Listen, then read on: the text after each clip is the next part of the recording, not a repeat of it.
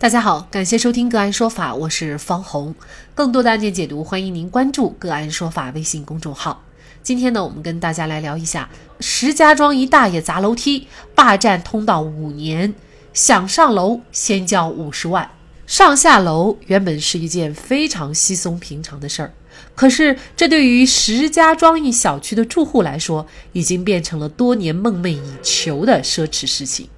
石家庄新乐市紫玉花园三号楼四单元的十个住户被一个窝心的事烦恼了五年，因为拥有一楼、二楼的住户王大爷认为这个楼梯是他们家的，所以就砸断了二楼通往三四五六七楼的楼梯，不让这些住户回家。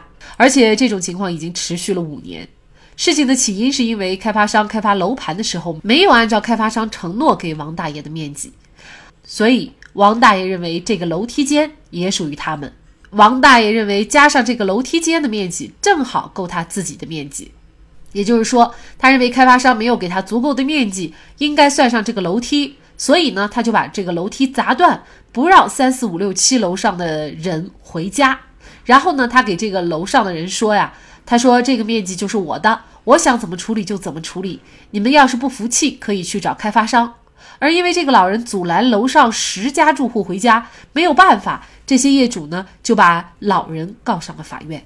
而最后，法院的判决结果说，这个楼梯属于公共部分，属于公共所有，不能私人占有，判决老人败诉。而这十家住户把这个楼梯修好了，可还没有回家几天，又被这个老人砸坏。那么中间也经过很多的部门协调，包括物业都在协调这件事。再来来回回这样一拖就是五年，很多的住户都向记者抱怨，业主们说明明判决已经生效了，为什么执行不了？更有业主称，这五年来所有的孩子上学、工作都被影响，没有办法，还要在其他地方租房子住。而有的业主就是这样，搭一个简易的梯子，从楼外边才能回到家，而这样又非常的危险，搞不好就把人摔伤了。据称，甚至有老人摔伤过。起初，物业和楼上业主一起凑了二十万作为租用楼梯补偿给王大爷。本以为这件事就这么解决了，没想到王大爷转脸不认账，又加价五十万，还要求楼梯必须归他家所有。而且法院已经判决王大爷有义务把楼梯恢复成原样，同时开发商也应当承担违约责任。遇到如此嚣张跋扈的王大爷，难道法律真的对他没有办法吗？就这相关的法律问题，今天呢，我们就邀请云南大韬律师事务所主任、云南省律师协会刑事专业委员会副主任王绍涛律师和我们一起来聊一下。王律师您好，主持人好，听众朋友大家好，感谢王律师。王大爷的行为啊，其实给楼上住户造成的这个损害呢，我们是难以想象的哈。嗯，上楼下楼，每天跑爬一个外面的楼梯，拿东西，事实上拿重物都是非常危险的，而且还有老人孩子。但是就是这样一个非常明显的行为，好像看上去法律却对他没有办法，因为即便是法院判决了，但是这个王大爷他仍然可以不去执行啊，所以就搞得这个楼上的住户爬一层楼就难于上青天啊。那么，呃。这个是法律的问题还是执法的问题？有更好的办法吗？其实我们先要看它是一个什么性质的一个行为。就说你住一楼、二楼的这个住户，然后你认为这个楼梯、楼道都是自己的，然后就是就就把这个楼道给它楼梯就给它砸掉了，让上面的三楼以上的人。无法行走，无法上楼，这是什么性质？是一个简单的民事的侵权行为，还是一个违法犯罪的行为？其实这个事件是一个非常典型的违法犯罪行为。它可能涉嫌一些什么样的犯罪呢？在这个案件当中，至少可能会涉嫌三个罪名。第一个。叫做毁坏财物罪，财物罪。这个楼道楼梯是属于公共的财产，你把它毁掉以后，它如果金额达到一定的量，它就可能构成毁坏财物罪。第一个罪，第二个罪叫做拒不执行人民法院的判决裁定罪。人民法院已经做出了生效的判决，要求你恢复原状，要把楼道你不得破坏这个楼道，不得影响楼上住户的通行。而且你如果你砸烂以后，你要恢复原状，但是你拒不执行，就是第二个罪，拒不执行人民法院的判决裁定。第三一个罪非常符合或者契合的一个罪叫做寻衅滋事罪。根据我们刑法的规定，专门有这么一条，叫强拿硬要或者任意毁损、占用公私财物，情节严重的。寻衅滋事罪。那么你你把这个楼道砸毁以后，让三楼以上的人根本没法回家，然后导致了那么多家很多人他都甚至于就搬走掉了。这个情节是其实是非常严重的，所以最有可能的构成就是寻衅滋事罪。那么，为什么像这种明显的违反了法律、呃涉嫌违法犯罪的行为，长期得不到解决，让这个这个事件造成了如此坏的影响？其实，这是我们的基层治理能力，或者说我们的这些基层组织的这种法治思维、执法的能力的问题，是这个问题。而且实际上，我们我们还可以和近期的什么莆田杀人案都是类似的问题。人家这个所谓涉嫌犯罪的这个这个人，已经是五六年拿到这个房屋的准建的手续了，但是他的这些邻居就是就这么阻止他进行施工建。这是这些行为究竟是什么行为？实际上都是一些涉嫌违法犯罪的问题。那么，为什么会我们的这个已经明显的涉嫌违法犯罪的这些发生在这些基层的这些事情，就是得不到解决？这些这些人的合法的权益就是得不到这个保护，就在于我们的这些基层组织，由于熟人的社会呀，由于怕担责任啊。或者由于其他什么样的原因啊，或者他就是这种法治的思维，他就觉得这这就是邻里之间的事情啊，这就是一些鸡毛蒜皮的事情，没多大的事情。他不知道，因为他没有这样的法治思维的话，他就不敢去亮剑，不敢去执法。而这种行为造成的最终的结果就是什么？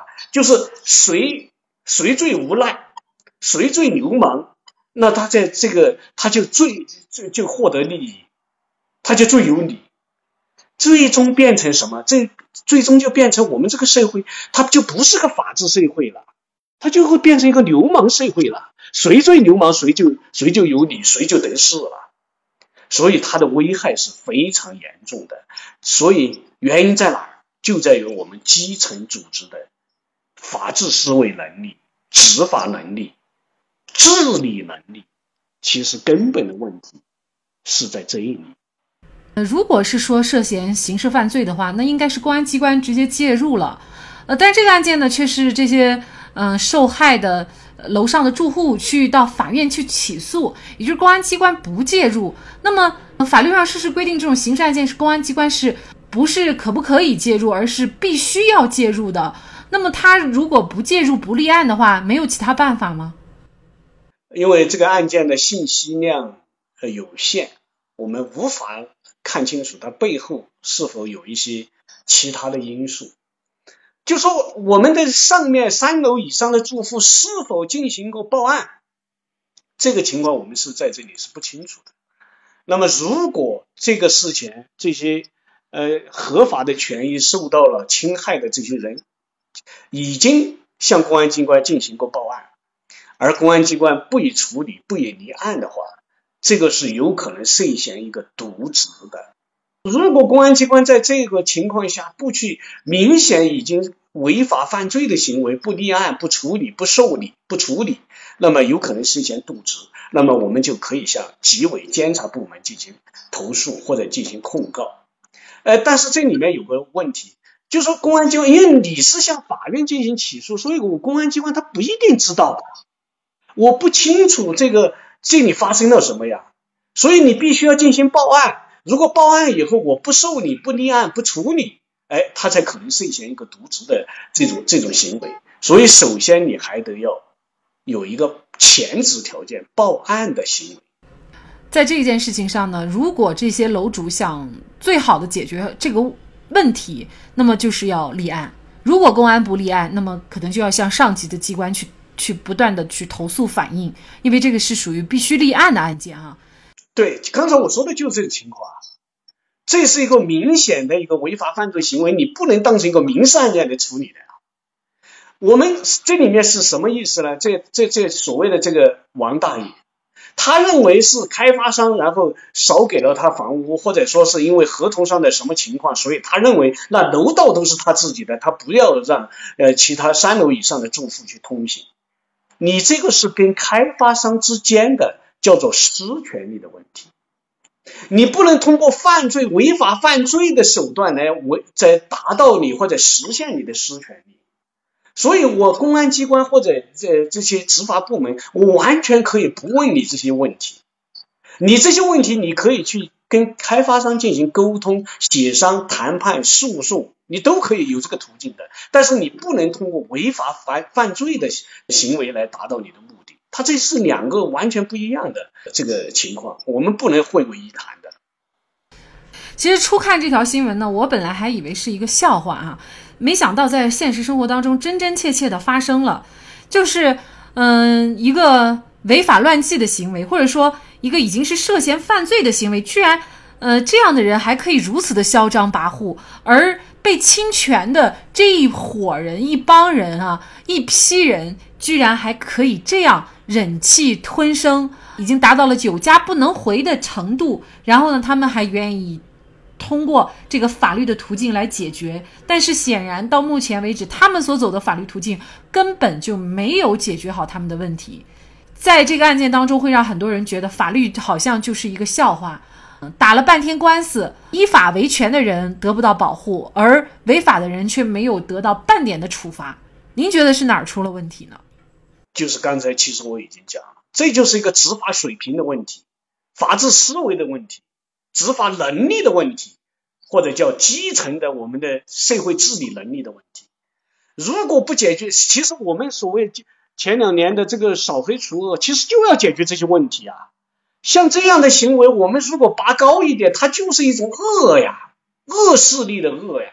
你已经侵犯了那么多人的不特定的那么多人的那些合法的权益，你这是一种恶势力的行为啊，就应该得到打击的呀。这实际上还是我们的，就是基层的治理能力、法治思维、执法能力是这个层面的问题。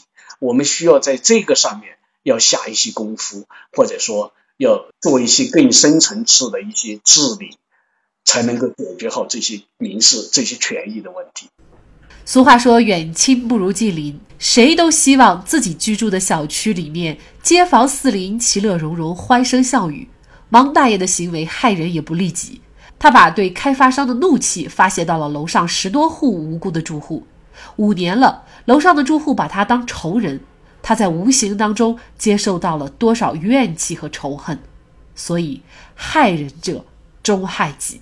好，在这里再一次感谢云南大韬律师事务所主任、云南省律师协会刑事专业委员会副主任王绍涛律师。